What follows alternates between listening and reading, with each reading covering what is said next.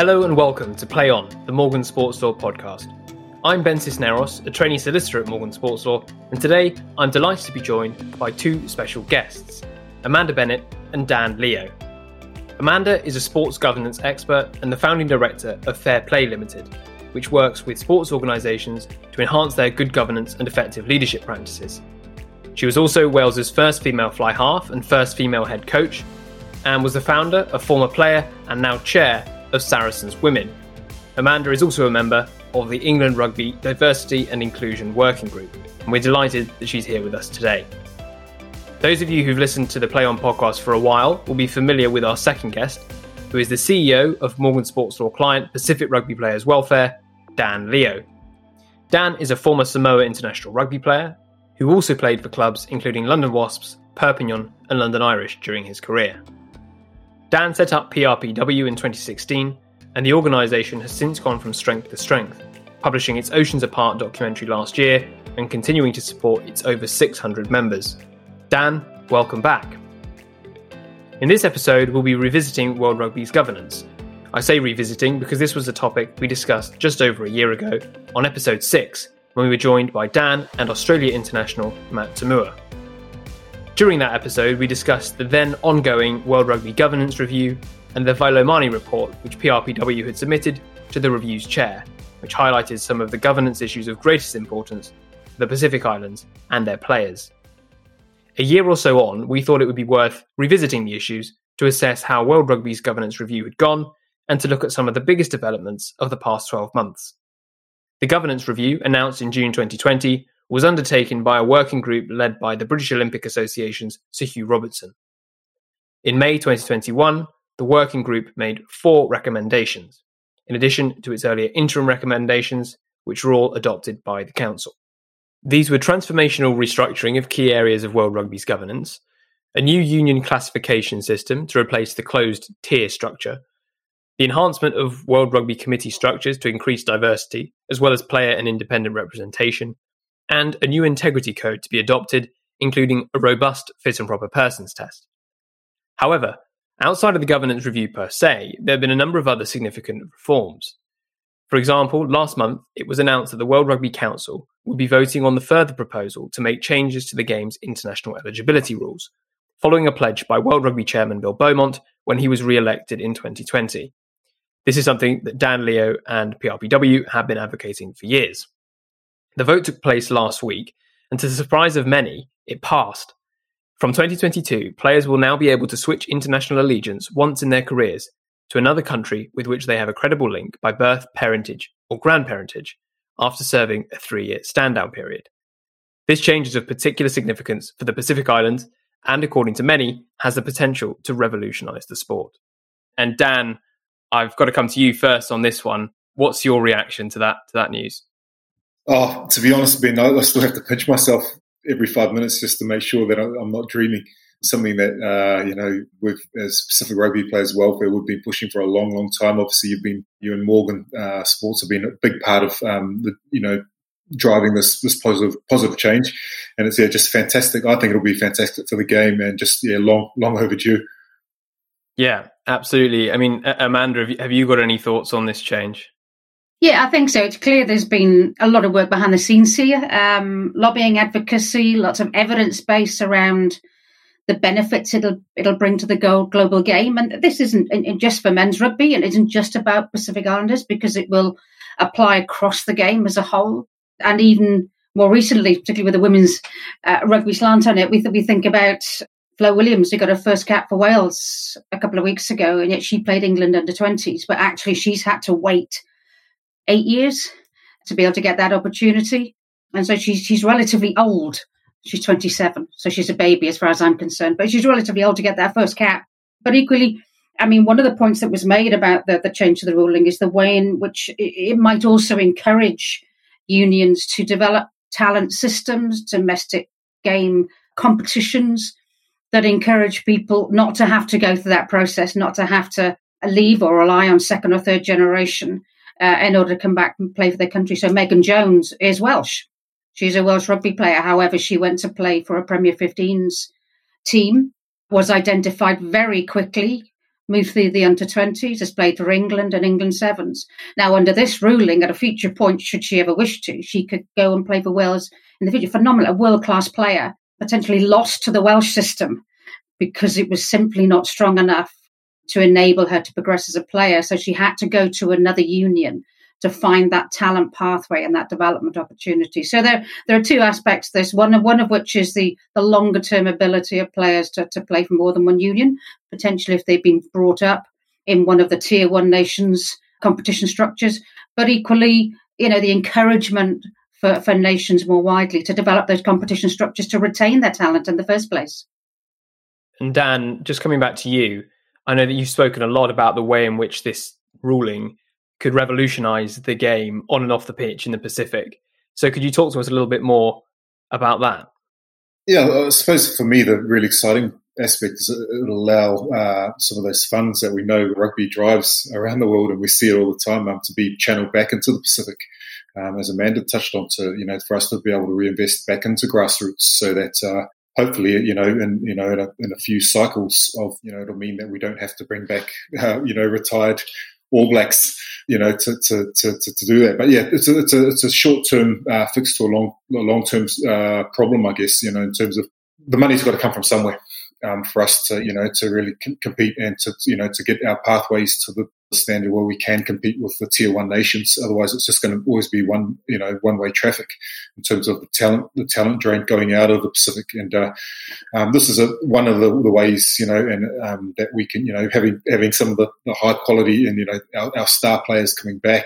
You know, will will open up opportunities for sponsorship. You know, hopefully for higher quality test matches, revenue around broadcast, um, you know, maybe to the point where we can even negotiate a fee when we play away. Because I know something we touched on in the last pod was, you know, the fact that there, is no profit share model. You know, when Tonga came to Twickenham uh, last month, they, they leave with, with nothing. That's, you know, because our, our, our, our, our national sides have no um, brand power. You know, we're not the All Blacks, we're not the Springboks but that can, you know, we can, this, this gives us an opportunity um, to start building that, you know, so that we are in a more powerful position to actually, um, hopefully negotiate some, some deals down the future. So yeah, again, it's not about, you know, just about bringing back star players for the next World Cup. That's exciting and it'll be great, but it's more important that we ask ourselves what happens after Rugby World Cup in 2023. How's this going to positively impact, um, you know, not just the Pacificans, but the, you know, tier two and three nations uh, long term. Absolutely, I couldn't couldn't agree more. And I mean, I mean, for me, I think it's it's really a potential game changer for the international game and potentially the sport the sport as a whole. Like you say, the potential long term benefits of getting more pride and also commercial power into these jerseys, into these tier two jerseys, is, is potentially hugely significant. You know, it can generate funds that can be reinvested into the to the grassroots game in in those traditionally tier two nations and there's also the point that you know some people are saying, well, doesn't this sort of undermine the integrity of the international game? But actually, in many ways, this sort of restores pride in in those jerseys, and that in itself will, will go a long way to to improving the situation of these of these nations in the future. So, m- moving things on slightly, that was obviously the most recent development in terms of World Rugby's governance, but there has been a review process going on throughout the year. And so I'd like to just touch on that governance review process, if I may. And, and, Amanda, perhaps I'll come come to you first. What do you make of the process that's been followed over the past 12, 18 months by World Rugby? I think the, the fact that it's been 12, 18 months is, is an indication that there was a commitment that it would be a thorough review, wouldn't be a short, sharp decision taken by council, driven by the executive board. Uh, and, and we've seen sadly, where where we may get short term decisions or what appear to be short term decisions. Just look at modern pentathlon at the moment and the the struggles they're having around the decisions they've taken around riding, um, and they haven't taken the sport with them. So I think what World Rugby has tried to do here is take the sport with the review process to engage the sport and external stakeholders. I mean, let, let's be honest. So Hugh Robertson is a former sports minister. Uh, when I was working at UK Sport, he was sports minister, and he was very clear then. He was advocating for greater diversity in decision making. He was advocating for uh, integrity and independence. So when he was appointed to lead this process, World Rugby were already familiar with his perspectives on good governance. And, and, and I, but I firmly believe this is not Sir Hugh pushing through any kind of agenda. This is about engaging the sport, talking to the sport, and looking at looking at the long term future. And we, we know what good governance models look like. We know what good decision making looks like. And rugby has has taken quite radical steps. The expansion of council, for example, a couple of years ago, radical step. No, it's an enormous council. We recognise that, but over time, we'd expect to see that being, being streamed back. That's that's the ideal. But we still have an uh, you know an executive board to make decisions. But uh, with the subcommittees and so on and so forth, I think I'm delighted to see that the game at large has approved recommendations that will bring in what is perceived as best practice in governance structures and decision making. And let's be quite honest here, this is not prevalent throughout other international federations. So I think it's taking the game with him. That's what's proved most impactful, I think, when we come to the recommendations. And Dan, what about you? Totally um, echo what Amanda was saying there. I, I think, um, you know, it's a great start, you know, and, and I think um, a lot of the, the, the changes that have been recommended are, you know, will, will again take the, you know, to sport to the, to the next level. And it's, uh, you know, about that, um, the transparency around that, that whole process. I think that's, that's been key for me. Uh, the way that uh, World Rugby have actually um, admitted in some of the areas that they need to, you know, uh, probably probably grow in, and, another, you know, also looking at the areas that we do this well, but we just want to do, we, we need to do it better. Um, I think that's the collaborative approach that is needed to take the sport, you know, from from A to B, um, and the diversity is great, you know, not just in terms of you know cultural representation, but uh, male, male, female. You know, seen massively seen the female representation on the board diversify, and um, yeah, it's um, it's for me, it's uh, all, all steps in the right direction. Yeah, I'd certainly echo those thoughts about the sort of positive steps forward. I think also it's been it's been very welcome the way that they've taken a very consultative approach, engaged a large number of stakeholders in the process. I suppose if I was to be slightly more critical, areas that I'm perhaps more disappointed by are the fact that it wasn't a purely independent review. I think there's there would be a, a good deal to be gained from having a sort of external objective assessment of their governance rather than it being independent led, but rather uh, sort of mostly in house. Uh, you know, I think that uh, we discussed that on our previous podcast about the review that that that leaves something to be desired. Although I appreciate that you know having someone like Sir Hugh Robinson at the head of the reviews obviously been very important. And I suppose the the other thing from my perspective is that the findings of the re- review haven't been published in full. We've sort of had these press statements about the recommendations that have been made, but we haven't seen the full report or, or, or the full findings of the working group on on World Rugby's governance. And I suppose that that lack of detail is is slightly frustrating. But perhaps that's that's just me coming from a a more legal perspective. So t- turning to sort of reviews generally, and uh, Amanda, this is something you know you've been involved in a lot. Why is it important for sports federations to conduct reviews of their governance? One of the quotes that I quite like because it has an athletic inference, but it applies to anybody really. So the idea is that even if you're on the right track, if you stand still, you'll get run over. Now, ask any athlete, ask any athlete when you, once you think you've made it you, and you stop, then you're going backwards. So for any organisation, this notion that you can create change, install people in decision making, put structures in place, make decisions, and then sigh with relief that you've done it that you're immediately in trouble. So, um, good governance is a continuous process. So, one of the reasons for that is because the world at large changes. Let's face it, we've had COVID as an example of the things that might might change radically. Uh, crises, but equally opportunities. So we know that I'm going to talk a lot about women's rugby and, and women's sport generally. We know that women's sport commercially is going to be worth about one billion pounds in the UK by 2030. So you know as as an organization do you have the skills? Do you have the insight? Do you have the people within your organization to capitalize on those opportunities? Do you have the structures to enable agile decision making? Now in many countries sports organizations that receive public funds have to go through evaluations. They have to go through governance reviews. They are measured on their governance systems and processes and they may or may not receive funding on the outcomes of those reviews. So, I mean, what we can't do, we can't ask international federations necessarily to go through lengthy independent reviews on an annual basis, but it's certainly reasonable for any international federation, including World Rugby and national federations, to undertake annual reviews of their own systems and processes and people. So, everything from skills audits and board evaluations. So, how are we doing? How well are we performing? Because let's face it, you know, we're responsible for athletes and coaches and officials, and our expectation is that they have a commitment to continuous improvement.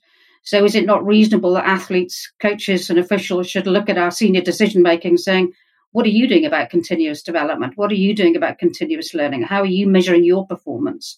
So, with those expectations in mind, I would advocate for continuous review. And then at a given point, every three or four years, an independent or an external review where somebody with expertise and insight can come into the organization and say, well, let's see where your strengths are, let's see what you're doing well, and let's see where we can improve. I think that's a really, really great way to look at it, and and framing it through the perspective of sport is obviously something that hopefully those organisations can understand as as well as our, our listeners. Dan, one one of the things you will have been particularly interested in, I'm sure, in the review is the fact that it was recommended that the traditional tier system that, that World Rugby's adopted for the structure of international rugby is going to be reorganised, moving to a sort of performance based model. How do you view that development? Yeah, that, that's an interesting one, Ben. I think I've just got so used to banding around the uh, you know tier two, tier one, tier three nations. It's going to be hard to to get to, to get that out, you know, and break that mindset. But um, I think that's what it is. It's a mindset, and probably it's got some negative con- connotations now in terms of you know um, the world progress being you know a lot more progressive and um, I'd like to think it, hope it's not a, just a, a, box ticking exercise that it's exactly the same structure just renamed. Um, I think there's an opportunity here. I've always questioned what the tiers are there for in the first place because in my my in my mind, you know, if, if, you've got a tier system, it should be there for you know for a purpose to actually help the tier three nations up. So there some should be some sort of benefit. So all of this is encompassed in you know in, in what, in what they I hope that they're going to review. You know, just the, the, purposes of not just you know the, the, tier structure, but and the renaming, but what's actually behind that. I think really needs to be given some. Uh, consideration and you know if there is if they are going to break down nations into certain because you know you don't have tiers in, uh, in, in, in football, for instance. You know, you don't say you don't hear England, you know, playing against Egypt, and they don't say it's a tier one versus a tier two or three. It's just everybody's on an equal equal pass. So automatically, I, I think it's uh, the old, you know, using that word, the tiers or whatever they decide to re, you know to rename. Automatically, um, I hate to bandy words around, but you know, um, it's, it's it's an old school model and I'd, I'd, like to to see to see them abolish the, the, you know everyone should but you know we're all rugby playing nations at the end of the day. And that's what I, think we should be, you know, we, we should be recognised as. So yeah, it'll be really interesting to see, you know, to you know, obviously if it's just a rebranding exercise or if there's more emphasis into what they actually want to do with the tiers. You know, are they going to, you know, going to break the team, the, you know, the nations down to give them a step up, or you know, um, so yeah, um, I think hopefully we'll, we'll, we'll learn a bit more about that as the as the process evolves. Yeah. So so so the categories that they're going to be modeling this on, as I understand, are high performance, performance, development, growth, and membership. So I would imagine that there is going to be some sort of targeted investment program around those categories, and that certain performance on field programs might be directed at certain unions, off field programs directed at others, etc., all with the aim of hopefully bringing bringing them up, bringing them up, like you say. But but I suppose the lack of detail around that at the moment is is slightly disappointing. It was announced, I think, in May this year with sort of details shortly to follow, and we haven't really heard anything more. So I think, in theory, like you said, Dan, it, it, it sounds good, but I think, you know, the, the devil's in the detail as ever. Uh, and I suppose we're still waiting to see what that's going to be. And I think we would hope that it will be positive, but but really we have to we have to wait and see. One thing that did did catch my eye though in, in that recommendation was that those unions that are classified as high performance who don't have the the maximum three votes on the World Rugby Council, which is sort of given really to the to, to the main unions, if you like, they will be eligible for an additional vote. So if if for example a country like Fiji was to be classed as a high performance union, given its its world ranking, for example, it would be eligible for an extra vote, meaning it would then have two votes as opposed to one. Japan might be bumped up to three votes as opposed to two. I'm sure that voting model might be something we touch on a little bit later on. It certainly was something we discussed in our last podcast because it's far from perfect. But I think if if the the, the new classification system can be designed in such a way that allows those unions that have made progress to get that additional vote, it will be a real carrot for, for, for those nations that are sort of in in the development process still. But like I say, we'll have to we'll have to wait and see. Amanda, you're, you're nodding. Was there something you wanted to add to that? Yeah, I think this is fascinating. And I think Dan's absolutely right in that if you look at other international federations, this is something of an anomaly in terms of a tiered system. And thereafter, based on that tiered system, the way power is allocated. So it's it's not just a tier system; it's a power system. And I think uh, what we've now found ourselves in it, that it's because the game has evolved, particularly since Olympic recognition. The game has evolved and grown in so many different ways that it, it seems somewhat anomalous. And, and I say it, it probably is a reflection of power and the ability to make decisions, but there's a certain number of votes, rather than necessary performance and growth and growth opportunities. So again, looking forwards rather than looking back. So I, I'm particularly interested to see how these five categories, uh, we'll talk about models and categories. I mean, at some point, there's going to have to be a measurement tool developed to, to better understand how each union is putting these things in place. And I fully support the idea of incentivizing unions in these areas. What's the fastest growing area of the game at the moment? Women's rugby.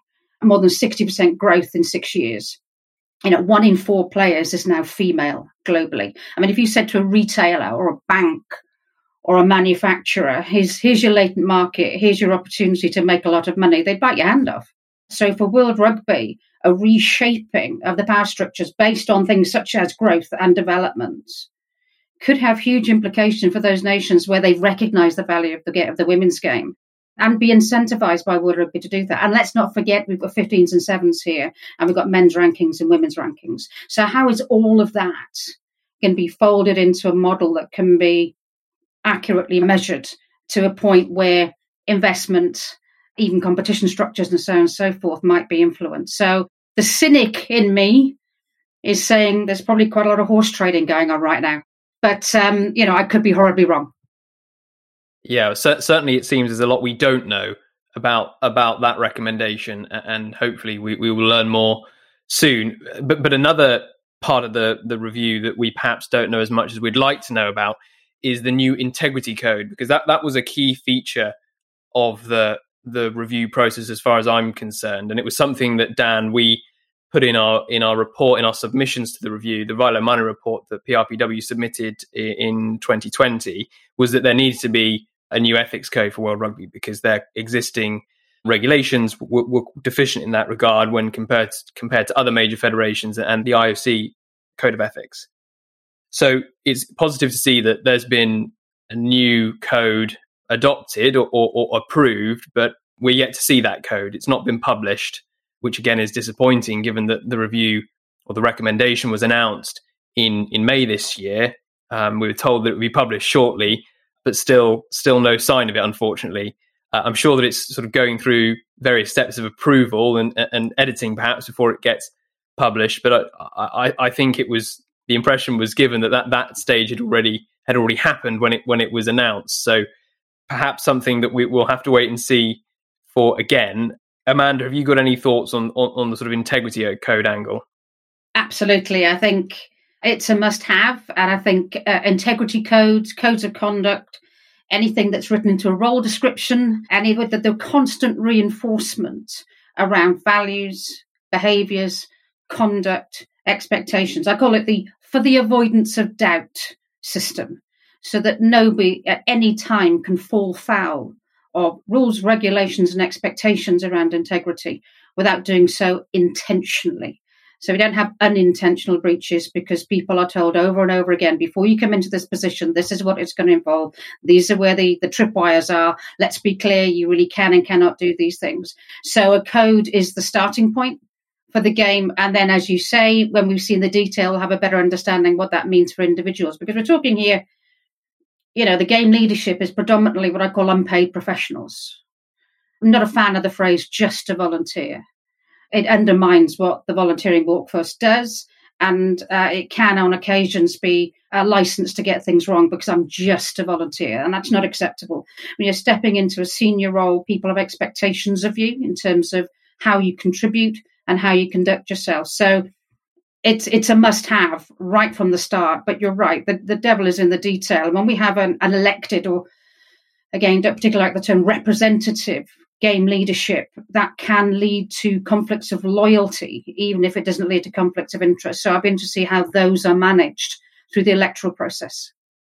Yeah, and I know, Dan, those conflicts of interest and potential vetting procedures, which, as we've been told, going to be a part of the new integrity code, that was something that I think you, know, you were particularly interested in when it came to sort of what that might include. So, have you got any further thoughts on that? Yeah, I think for me that's that's that was the key uh, pick up out of everything was this fit and proper persons test. Um, you know, for a long time, um, you know, Pacific, you know, we've struggled with uh, having the right people in place to be able to really uh, harness some of the other, you know, the, the good things that are happening in rugby, such as the, uh, you know, these changes to the eligibility laws to actually be able to channel and capitalize on, on these things. So, um, yeah, whereas Amanda, um, you know, touched on a lot of the, uh, the impacts of good governance, um, I was saying um, I've seen, you know, from the opposite side, when you get things wrong, things can get messy, not just on performance, you know, that's the most visible probably part of it because, you know, the players and the teams are in the limelight. But, you know, the knock on effect that that can have on, you know, on the Pacific Islands are a good uh, example of this. Uh, you know, the rest of the country, you know, the mood in the nation, particularly when high level uh, politicians are involved. I, think it's a really great step that World Rugby have taken. As you say, you know, and we've all said the, the devil will be in the detail.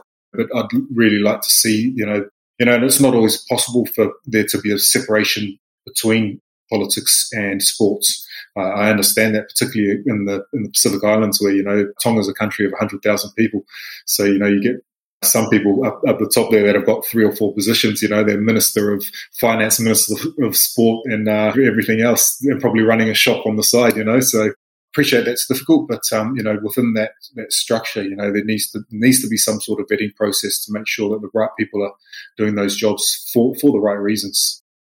Certainly, an important time for this code to come in, given the discussion we had about the eligibility rules and how that might benefit the Pacific commercially. To have these robust processes in place to ensure that the right people are in the right roles is, yeah, as you say, very important.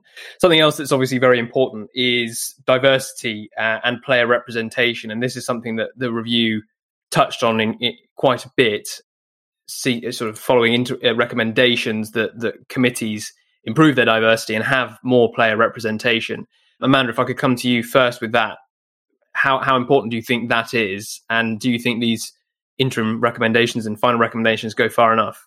I would say it's critically important. I think we, we only need to look beyond sport to see where businesses, corporations, even charities, diverse boards perform better than homogenous boards. Organizations with diverse boards perform better than organizations that have homogenous boards, full stop.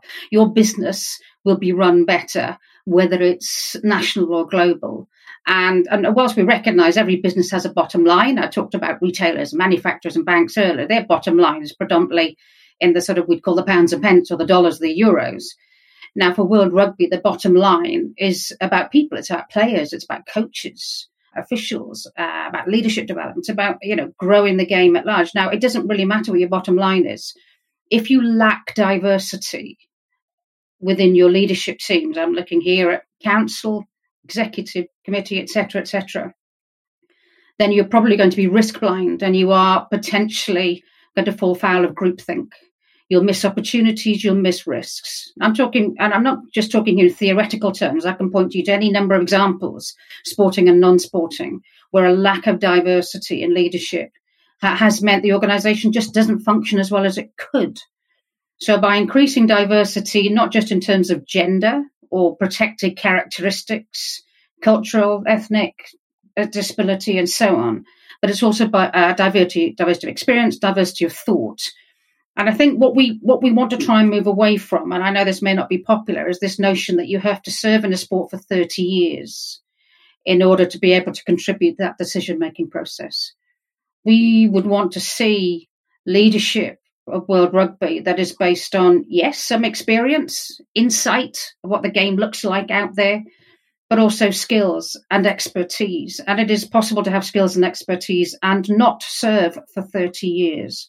So, uh, I mean, no disrespect. I've been serving in rugby as a volunteer for 38 years.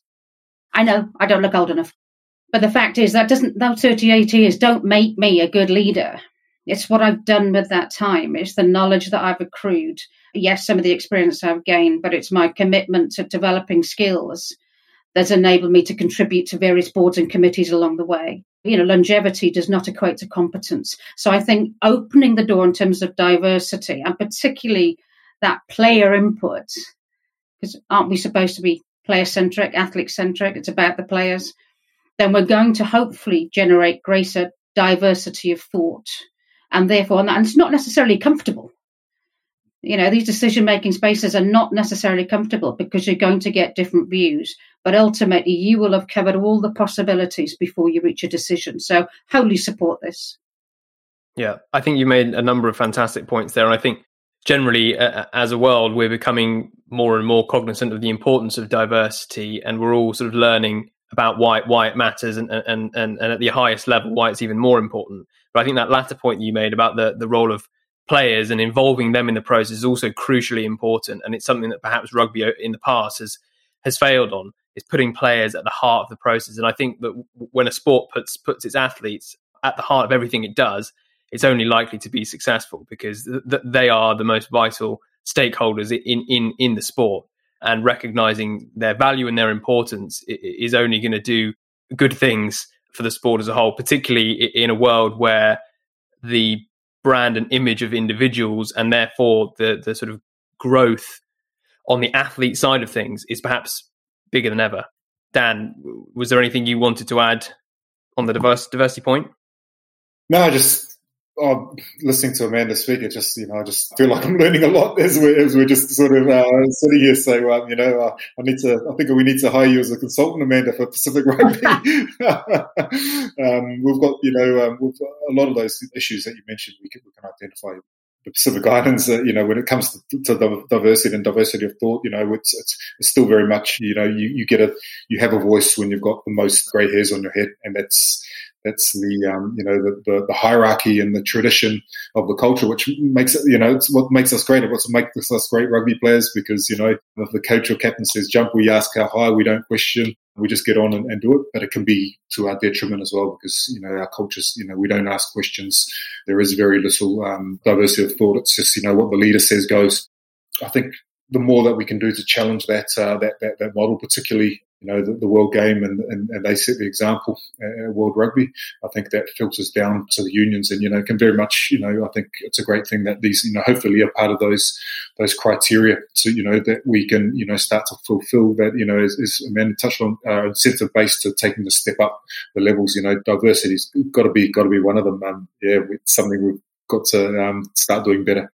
It would also be good, I suppose, to see that being included in in perhaps the integrity code that's that's going to be published soon. We hope because filtering that level of diversity down, not just at world rugby level, but down through the unions and, and then through the sort of uh, club governing bodies and, and, and sort of lower levels of the game, I think is obviously important too. And certainly, I can think of a few rugby institutions that would benefit from greater diversity and have, having sort of this forward thinking and modern approach to governance. So hopefully, it's something that that will um, inspire further change.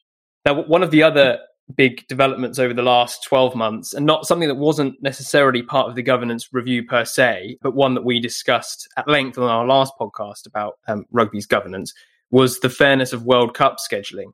And earlier this year, World Rugby suddenly announced, sort of out of the blue, really, a significant departure from its previous stance that the 2023 World Cup would be extended by a week to allow all teams at least five days to prepare before each pool match uh, in the interest of protecting player welfare.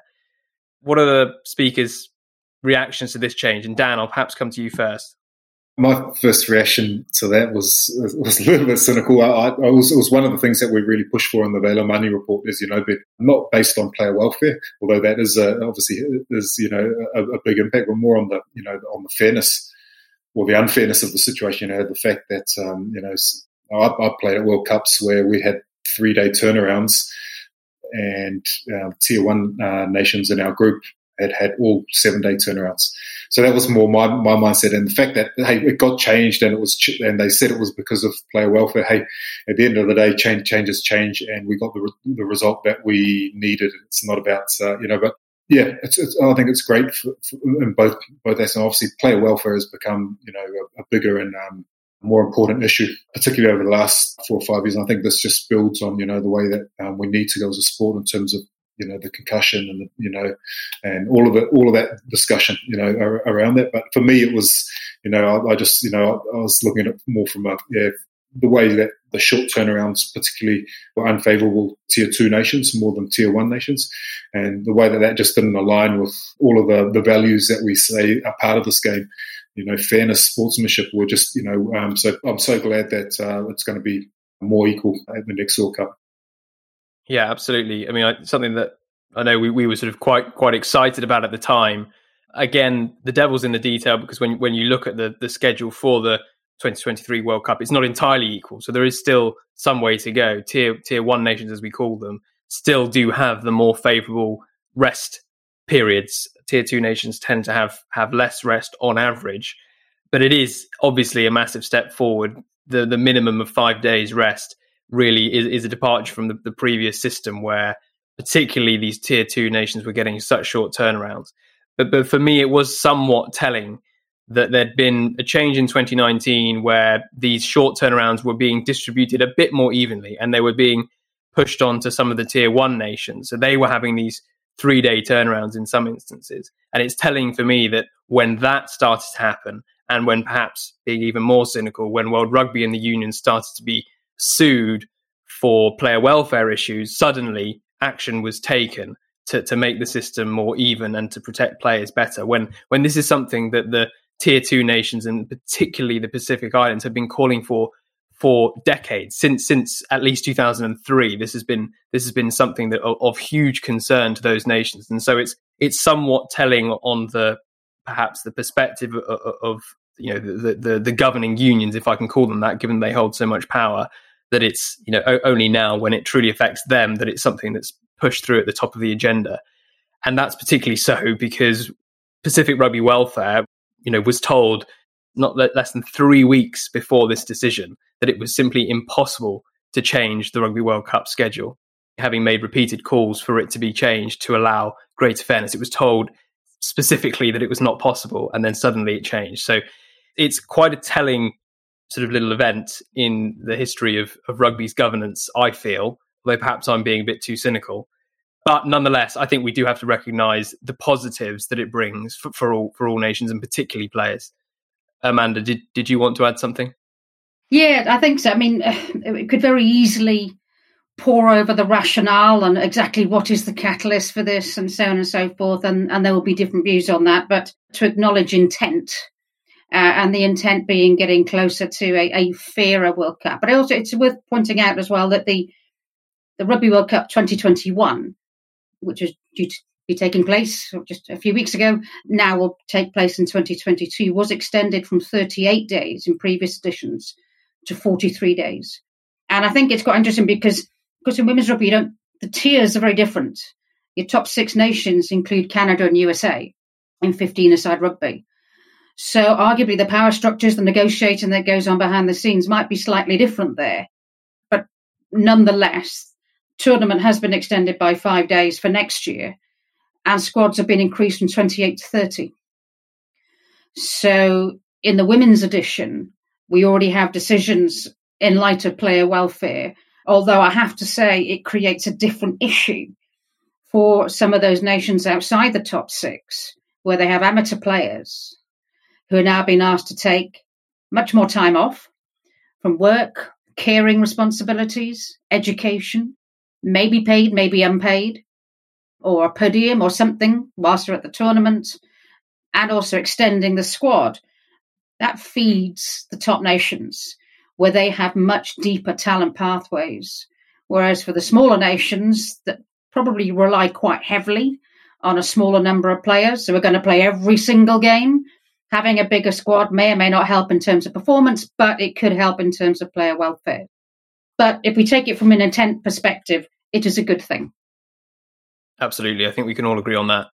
So, finally, then, obviously, it's been quite a big year in terms of governance for World Rugby. There's been a number of changes. Obviously, the reviews made a number of recommendations, some of which we're still waiting to see the sort of the final outcome of, but certainly steps in the right direction.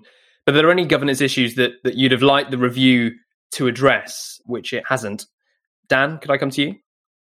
Probably, for, we touched on it earlier. You know, this um, it's a, it's a bit of a bugbear of mine. Is this, this uh, just the way that the finances and the international non World Cup matches uh, distributed or, or aren't distributed is probably a, a, bit a better word to use. Um, for me, um, it needs addressing, particularly if you know if we're going to capitalise on the on the eligibility reforms that have just just been made. And I said it earlier, you know, for a Pacific team to come over and sell out, you know, help sell out a stadium when there's absolutely no return fixtures coming our way for us to be able to recoup, recuperate some of that, uh, you know, um, reciprocal match gate takings is, uh, for me, me needs looking at, you know, whether it, that's probably fits into the, the, test schedule as well, you know. Um, at the moment, it seems that the tier one nations, uh, that, you know, they just decide who, who they want to play. So obviously, you know, they, they play against each other because that's, that's going to generate the most the most money. But uh, for me, that's probably something that I think was, was missing, and, and, and also this this concept, you know, the greater concept of the global calendar. I know it's been really difficult for them to, to, to get alignment there, but for me, those are the probably you know they're all intertwined together towards making the sport fairer in terms of just the way that the you know um, revenue is generated and dispersed, which would have a massive impact on the sport from the from the ground up. Absolutely agreed. And Amanda, what about you? just very briefly, probably no additional matters to, to pick up, but I'm very interested to see how some of these recommendations are Im- implemented. What, what is the detail? If we're looking at those five categories on high performance, mentorship, growth, development, etc., what does that mean? How are we going to measure unions on their success in meeting the, you know, whatever the criteria might be within these five categories? And then what does that subsequently mean? Just speaking to Dan's point, in terms of World Rugby investment, and thereafter, you know, how do we encapsulate the entirety of the game from introducing youngsters to maybe a non-contact version and really spreading the, the rugby gospel, as it were, right the way through to those nations who are challenging for Olympic medals and World Cup medals. What does it mean in practice? How is that going to play out? And then further down the line, how does it influence long-term investment? Absolutely right, and I think we can add sort of implementation of the integrity code to that that list of things we'd like to keep an eye on. And a final point, if I may, is that one issue I'd perhaps like to have seen addressed and would like to see addressed going forward is is this issue of voting rights on the World Rugby Council. I know, Dan, that's sort of another one of your sort of top top three things that you'd like to see happen. And I think that's that would be a massive one because at the moment it is very much weighted in favour of the of the traditionally powerful and successful unions, and that and that really doesn't encourage growth of the go- global game, in, in my view. Obviously, there is value to be had in incentivizing unions to, to reach those targets that are needed to, to get the third vote, if you like. But really, I think having a more equitable voting system would be better for the game as a whole. And hopefully, that's something we'll, we'll see the next time World Rugby's governance is reviewed, if not before. Well, I suppose that's all we have time for today. Thank you both very much, Dan and Amanda, for giving us your time and for joining us and for, for such an interesting discussion. If you've enjoyed this episode, please do rate, review, and subscribe wherever you get your podcasts. And don't forget to check out our earlier episode on World Rugby's governance with Dan Leo and Matt Toomua. And finally, please do connect with us on social media. I'm at Rugby and the Law on Twitter and Instagram, and you can find the firm at Morgan Sports Law on Twitter, Instagram, LinkedIn, and Facebook for articles, updates, and news. Thank you for listening, and we hope you'll join us again soon.